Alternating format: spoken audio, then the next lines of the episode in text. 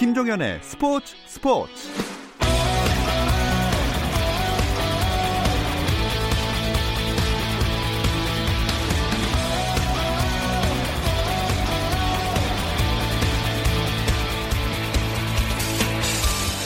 스포츠가 있는 저녁 어떠신가요? 아나운서 김종현입니다. 오늘 하루 스포츠계를 돌아보는 스포츠 타임라인으로 김종현의 스포츠 스포츠 출발합니다.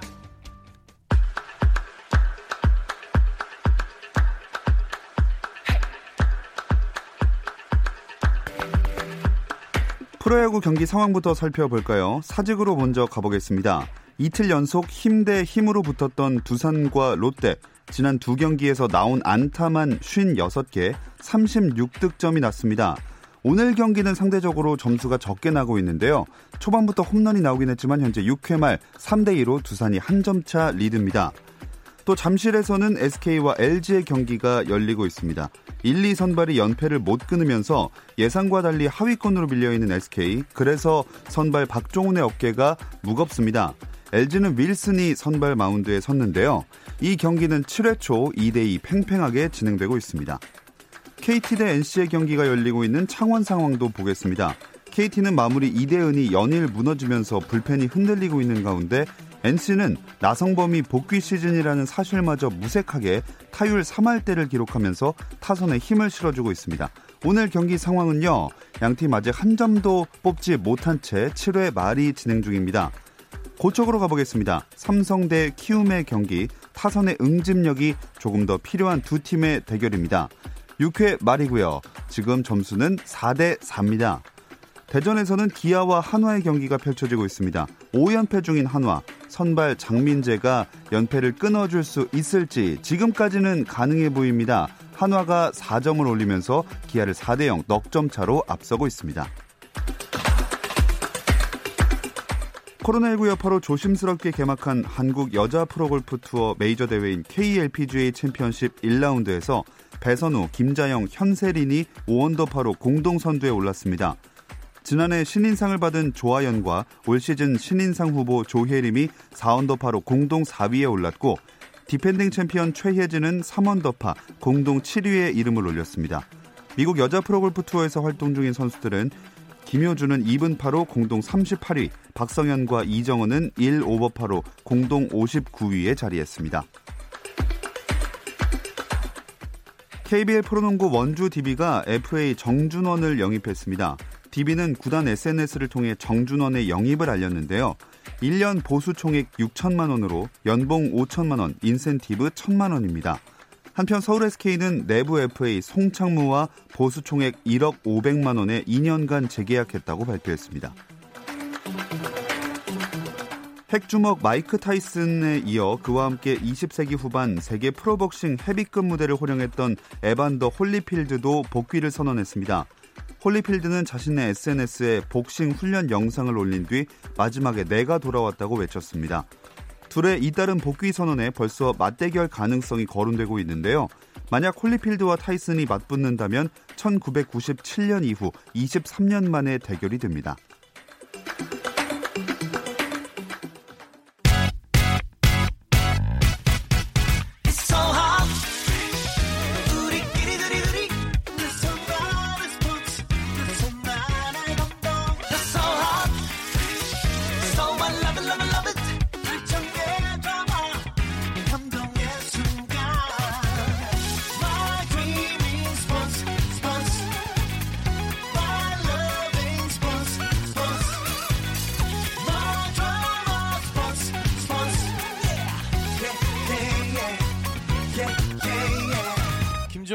김종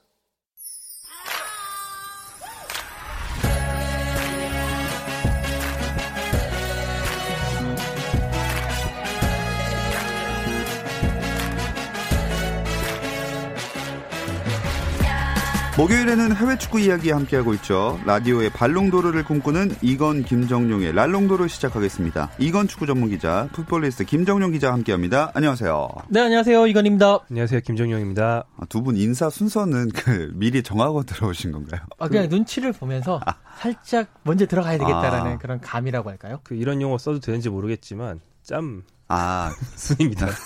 네. 경자 무대군요. 네. 알겠습니다. 그 코로나19 여파로 피파 올해 선수상 시상식이 취소될 전망이라는 소식이 있네요. 네, 어, 축구가 일단 진행이 안 되니까 선정이 힘들기도 하거니와 시상식장으로 불러들이고 돌려보낼 때까지 뭐 그 지역에서 코로나가 안 풀린 상태면 자가격리를 2주일씩 해야 되잖아요. 네. 그래서 시상식 자체도 좀 난점이 많다. 그리고 일단 되더라도 세계 각국 사람들이 한 군데 모였다가 흩어지는 것 자체가 최근에 그 팬데믹 상황에서는 좀 금기시되기 때문에 네. 결국에는 뭐 취소될 거라는 이야기가 나왔고 이제 아마 확정될 것 같습니다. 음. 지난번 피파 올해 선수상은 이건 기자도 투표를 한 적이 있지 않나요? 그때 자랑하셨던 것 같아요. 네, 제가 셀프 자랑을 네. 했는데 운이 좋게도 한국 미디어, 그러니까 한국인으로서는 어, 세 번째, 세 번째죠. 그러니까 근데 이제 보통 이 피파 어, 이제 올해 선수상이 각국 대표팀 감독 그리고 대표팀 주장 그리고 이제 각 나라의 그 미디어 한 명이 이렇게 투표를 하게 되는데 네. 우리나라는 손흥민 선수 그리고 베트남 대표팀 감독인 박항서 감독 그리고 이제 제가 운이 좋게도 그렇게 했는데 저는 그거를 저만 할 줄 몰랐어요. 예. 그래가지고 그냥 아무 이제 그냥 뭐 마감 한 시간 앞두고 그냥 투표를 했는데 아. 그 당시에는 이제 제가 반다이크와 그리고 리오넬 메시 맞아요. 그리고 마네에게 어, 투표를 했습니다. 근데 이제 좀 아쉬운 게 이번에 아마 이번 올해 선수상이 이제 폐지 이제 취소가 된다면 손흥민 선수가 지난번 그 작년 12월이었나요? 그 번리와의 경기에서 네. 70m 골을 넣어서 그 그 시즌에 가장 최고의 골을 넣은 선수에게 주는 푸스카스 상이라고 네. 그걸 아마 손흥민 선수가 받았을 텐데 그쵸. 그거에 이제 취소가 음, 된게 너무 좀 같이 다 거죠. 취소가 되는군요. 네, 그렇죠. 옆에서 근데 김정용 기자 왜 이렇게 웃으셨어요? 조씨 그 본인 투표한 얘기 이렇게 길게 할 줄 모르셨죠? 저도 이거보다 짧을 줄 알았습니다. 네. 아, 하지만 그때 또 투표를 직접 해주신 분이랑 전화 연결을 할 수 있어서 참 재밌었던 기억이 납니다. 만약에 예정대로 올해도 개최가 된다면 혹은 됐다면 어, 누가 올해 선수상 받게 됐을까요? 이게 좀 재밌는 건데 이게 보통 9월에 열리거든요. 네. 근데 9월이면 뭐 예정대로라면 어, 각국 리그가 재개되면 재개된 리그까지 끝나고 또 UEFA 챔피언스 리그와 유로파 리그까지 속성으로 마무리한 뒤에 열리게 됩니다. 그래서 뭐 아마 챔피언스리그 우승팀이나 이런 걸 감안해서 사실은 뭐 수상자 자체는 상당히 정상적으로 선정할 수 있는 시기가 됐을 것 같고요. 음. 뭐 지금까지 진행된 리그만 가지고 본다면 아마 레반도프스키 선수 같은 쪽이 좀 유리하지 않을까 싶은데 레반도프스키 선수는 바이에른 뮌헨에서 지금 분데스리가 득점 1위, 바이에른 뮌헨의 독주, 그 챔피언스리그 득점 선두를 다 달리고 있기 때문에 아마 지금 상황에서 뽑는다면 그 선수가 좀 유리하지 음. 않았을까 생각합니다. 근데 이제 이 시점에서 하나 변수가 유로 2020이었거든요. 아. 사실 이제 원래 예정대로 됐었으면 유로 2020이 열리고 네. 그러면 유로 2020의 우승팀에서 나올 가능성도 음. 충분히 있다라는 생각인데 근데 문제는 이제까지 그 피파 더 베스트 어워즈 이 여길 보면 유로 2020이나 뭐 월드컵이나 올림픽이랑 별로 상관이 없어요. 호날두 아니면 메시였기 때문에. 아. 네. 그 중간에 딱 한 번 루카 모드리치가 한 거 말고는 거의 호날두 아니면 메시였기 때문에 이번에도 만약에 했었으면 호날두 메시 플러스 제3의 선수. 음. 저는 손흥민 선수였으면 좋겠지만 네, 그거는 힘든 상황이고 어쨌든 그 세 명 중에 한 명이 아닐까라는 생각입니다. 어, 저는 올해 만약에 계속 진행됐다면 메시 호날두 아닌 선수가 될 수도 있을 것 같다고 생각을 하고 있었거든요. 발롱도르 시상식은 어떨까요, 그럼? 아무래도 발롱도르 시상식 같은 경우에는 매년 12월 달에 열리는데 조금은 그 발롱도르를 주관하는 프랑스 풋볼에서 상당히 좀 어, 눈치를 볼 것 같아요. 지금 상황이면 거기도 열리기가 쉽진 않겠지만 12월 정도 되면 조금 이 팬데믹 상황도 수그러들 수가 있거든요. 그렇기 때문에 한번 봐야 되고 피파는 사실 세계 축구를 관장하는 기구기 때문에 예. 눈치를 봐야 되는데 프랑스 풋볼은 또 미디어잖아요. 예. 자기네들의 스폰서 수입도 있기 때문에 최대한 결정을 질질 끌다가 예. 결국 안 돼서 취소하는 사태가 나오지 않을까라고 아. 생각을 합니다. 어, 그리고 그 피파 올해 선수상은 1991년도에 출범했고 중간에 발롱도르랑 통합됐을 때는 이 이름을 잠깐 버린 적도 있어요. 예. 근데 발롱도르는 1956년에 만들어진 훨씬 역사가 깊은 시상식이고 지금 한 번도 거른 적이 없거든요. 그래서 전통을 포기하려 들지 않을 것이다. 뭐 음. 현재로서는 전망이 좀 이르긴 하지만 뭐 최소한 뭐 시상식을 못 하더라도 수상자는 결정하고 뭐 랜선 시상식을 하든지 뭐 이런 방법도 있을 수 있겠죠. 아, 요새는 경기 결과만 전망 못했으면 좋겠는데 참 뭐 리그 재개 자체를 전망을 못하는 상황 시상식도 참 그런 상황이라 많이 모든 스포츠계 분들이 힘든 것 같습니다. 어쨌든 피파가 이런 취소 결정을 내린 건 코로나19 때문에 아직 위험하다는 얘기인데 유럽 리그들은 분데스리가 필두로 해서 이제 슬슬 재개 움직임을 보이고 있네요. 네, 어, 분데스리가 일단 이번 주말 이제 16일에 네. 도르트문트 샬케 상당히 유명한 레비어 더비 경기인데 이 경기를 시작으로 재개를 합니다. 물론 무관중이고요. 다만 이제 그 2부 리그에 있는 드레스덴이 또 이제 확진자가 더 나와서 그 전에 분데스리가를 전수 조사를 했는데 10명의 확진자가 나왔고 이번에 드레스덴에서 2명이 더 발생을 했기 때문에 어, 드레스덴 팀 전체가 자가 격리를 해서 이 팀의 경기만 좀 미뤄진 상태고요. 하지만 분데스리가는 다시 시작을 한다라는 거. 그리고 음. 이제 프리미어 리그가 가장 큰 관심사인데 일단 6월 9일이나 6월 12일 정도의 재개를 목표를 하면서 이거 뭐 Project Restart라고 해가지고 하겠다고 했고 영국 정부도 6월 1일 이후에는 프로리그를 재개할 수 있다라는 가이드라인을 설정을 했거든요. 그렇기 때문에 팀들도 5월 18일부터는 팀 훈련을 공식 재개할 예정이고 뭐 이러이러한 상황을 차근차근 차근 밟아가면서 6월 중순에 나올 것 같고요. 세리아도 6월 13일 재개를 목표로 하고 있고 스페인 라리가도 역시 6월 13일부터 잔여 일정을 소화하겠다라는 음. 내부적인 목표를 세웠습니다. 근데 이게 그 반대 목소리가 나오는데 외부에서뿐만이 아니라 내부에서도 좀 나오고 있잖아요. 네, 뭐 독일 같은 경우에는 뭐 한때 스타 수비수였던 네벤 스포티치 선수가 이제 공개적으로 가장 먼저 앞장서서 리그 재개가 좀 급하다.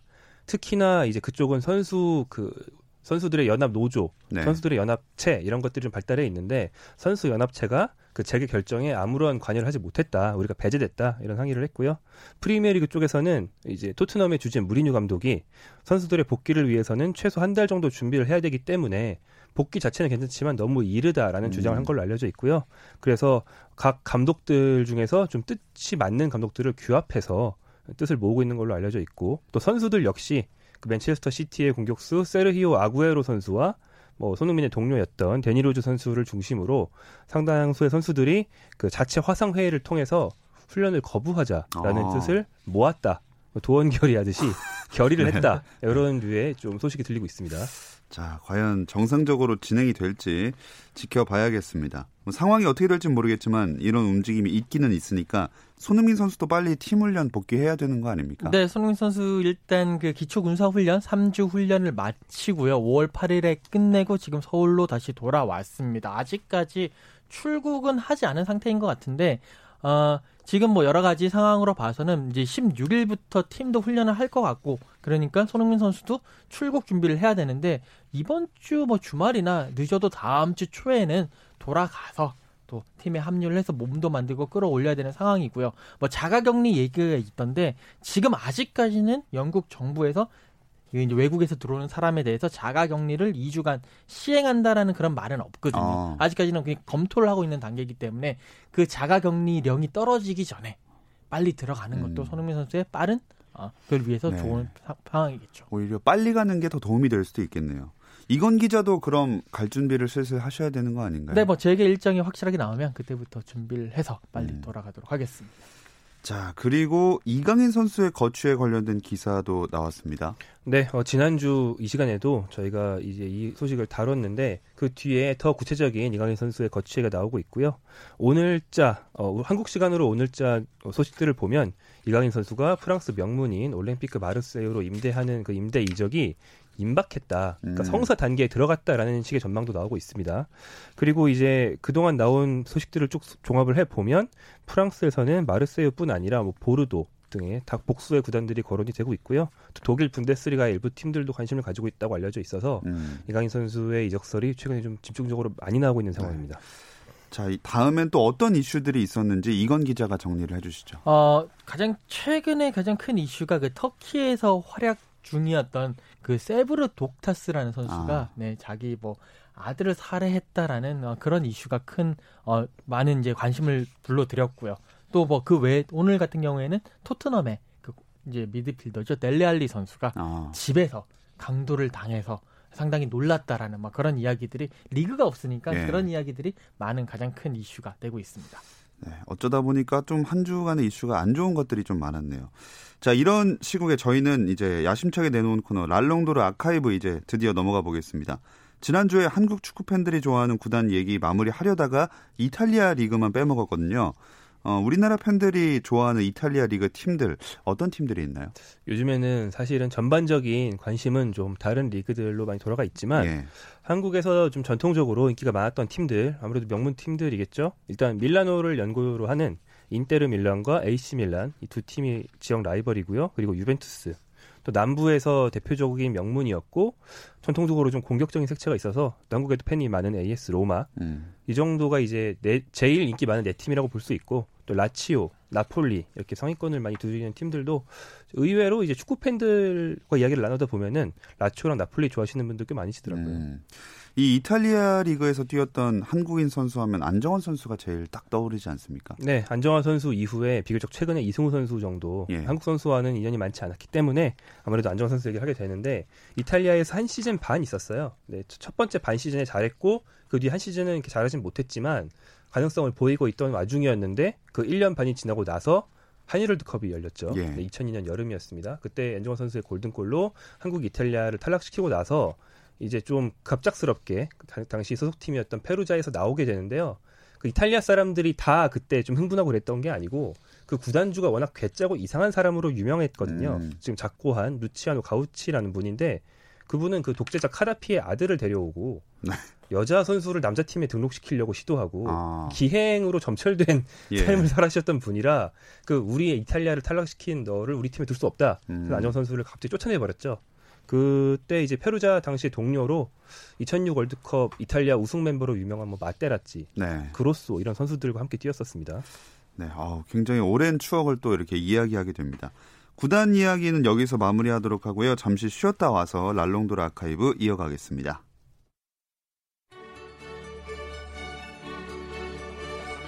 Messi, Messi, Messi, Messi, Messi, Messi, immens Messi, encara Messi, encara Messi, encara Messi, encara Messi, encara Messi, encara Messi, encara Messi, encara Messi, encara Messi, encara Messi, encara Messi, encara Messi, gol, gol, gol, gol, gol, gol, gol, gol, gol, gol, gol, gol, gol, gol, gol, gol, gol, gol. 현장의 소리, 레전드들의 이야기.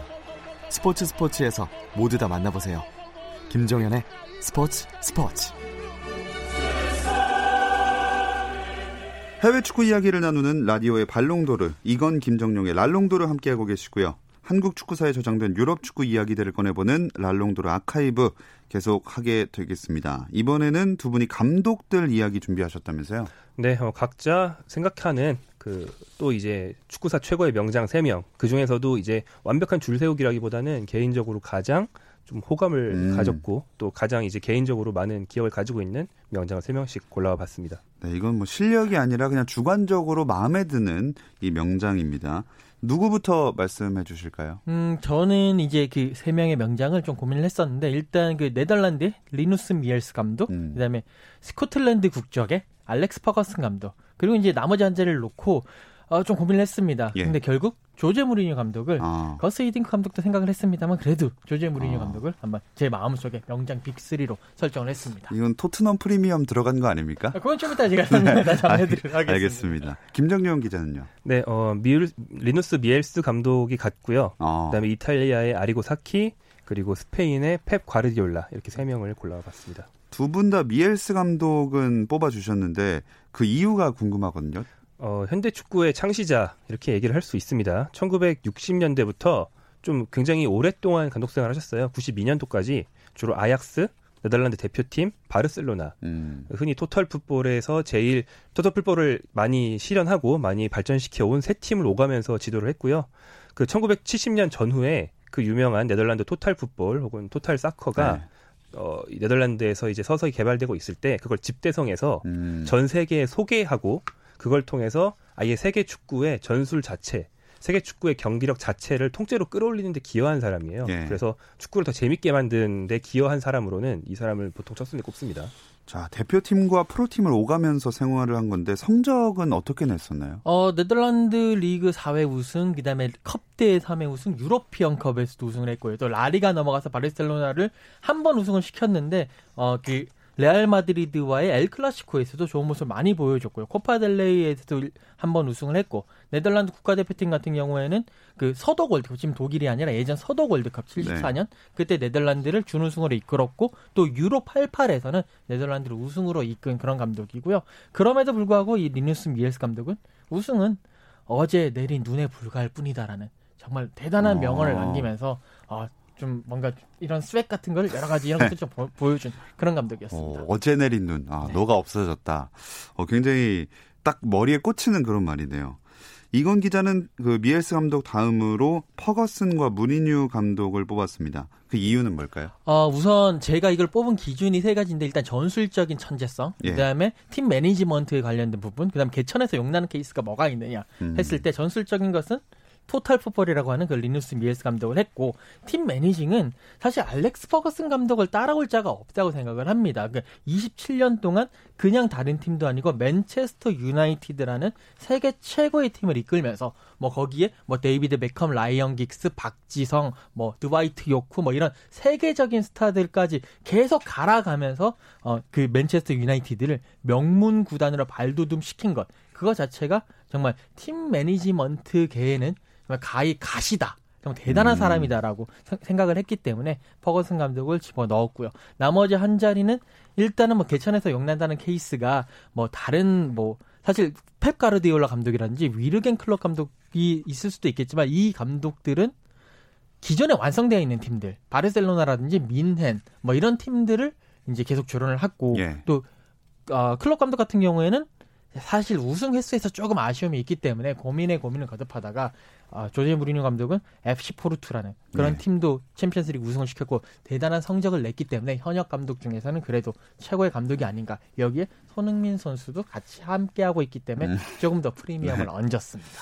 아, 듣다 보니까 한국 선수 프리미엄을 다 넣으신 것 같은데 퍼거슨과 무리뉴 감독입니다. 퍼거슨 감독이 맨유 있을 때가 상당히 길긴 하지만 그게 진짜 맨유의 황금기였잖아요. 그렇죠. 어, 퍼거슨 감독이 맨유를 이렇게 잡음 맡으면서 그, 그 전까지는 리버풀이 사실 잉글랜드 축구의 헤게모니를 쥐고 있었다면 퍼거슨 감독 이후로 어, 맨유가 계속 우승을 했고 특히나 프리미어리그 시대에 들어오면서는 리버풀은 그냥 안 됐고 맨유가 리그를 장악하다시피 했거든요. 거기에 원동력은 바로 퍼거슨 감독이었고 음. 특히나 우리에게는 말씀드렸다시피 박지성 선수가 함께 했었기 때문에 더더욱더 맨유의 황금기 그리고 한국 축구에도 뭔가 상당히 좋은 영향을 미친 네. 감독이 네. 아닐까 싶습니다.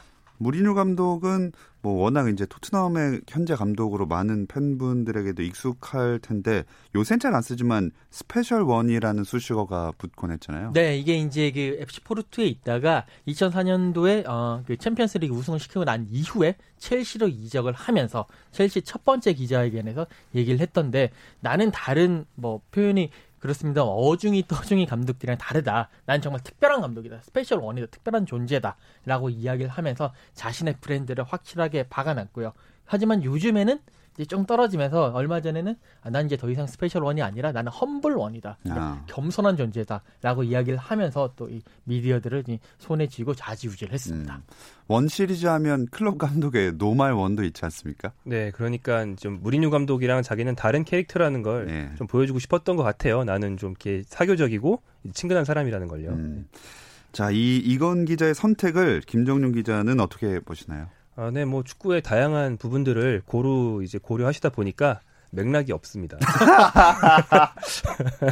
아, 그냥 이것 따로 저것 따로 항목이 너무 다르군요. 네. 아, 그렇다면은 어떤 맥락을 가지고 사키와 과르디올라 감독 선택하신 거죠? 근데 저는 이제 거꾸로 좀 집요하게 맥락만 생각했어요. 예. 그래서 그 현대 축구에서 제일 전술적으로 중요하고 이 사람 때문에 축구가 더 재밌어졌다. 아. 이런 사람만 셋을 골랐습니다. 아까 그 미엘스가 토탈 풋볼을 만들었다고 했는데요. 그 다음에 90년 전후에 그 토탈 풋볼은 일부 선택받은 선수들만 할 수 있는 거기 때문에 많은 선수들이 비슷한 거를 흉내라도 낼 수 있게 좀 대중화를 시킨 게 사키고요. 예. 그리고 이런 가장 아름다운 축구 계보에서 제일 최근에 이걸 발전시키려고 노력하고 있는 게 과르디올라라고 음. 할수 있겠죠.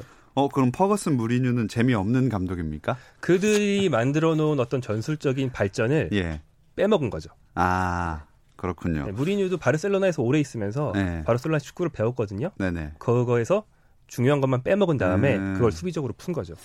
아, 좋습니다. 이건 기자는 이 의견에 대해서 어떻게 생각하세요? 어, 이 의견 딱 들었을 때 딱 드는 생각은 저는 맥락이 없다고 하지만 우리 김정영 기자는 너무 외골수적인 것이 아닌가. 그러니까 이 감독이란 존재 자체가 그냥 뭐 태, 그 전술이라든지 전략이라든지 여기에만 너무 몰입해가지고 음. 그 부분만 본 게 아닌가라는 생각이 들고요. 사실 감독은 전술 전략 짜는 사람이 아니거든요. 팀 전체를 매니지먼트 하는 사람이기 네. 때문에 조금 우물 안 개구리에 플러스 외골수라고 평가를 하고 싶습니다. 아, 두 분이 감독 선정하는 거에서 축구를 좋아 뭔가 본 스타일이 딱 이렇게 갈리는 느낌이라 굉장히 재밌습니다. 어쨌든 전술을 좀 측면을 기준으로 해서 정해 오셨으니까 사키 감독 얘기를 해보면 사키즘이라는 전술을 토대로 밀란의 전성 시대를 이끌었다. 이런 평가가 있는데 사키즘이 뭐죠? 네, 아까 말한 것처럼 그 토탈 풋볼을 하려면 그 굉장히 뛰어난 네덜란드의 그좀 네덜란드가 좀 개방적인 나라로 많이 알려지잖아요. 네. 그 암스테르담 출신의 개방적인 마인드로 축구를 배워온 사람들만 할 수 있는 거였거든요. 음. 1970년 당시에는요. 그런데 이제 사키 감독은 그걸 조금 더 많은 사람들 어느 나라에서 축구를 배웠든 사키가 만든 전술을 좀 습득하면 토탈 풋볼 비슷한 걸 누구나 조금씩은 할 수 있다. 이렇게 누구나 할 수 있는 대중화된 매뉴얼을 만든 거죠.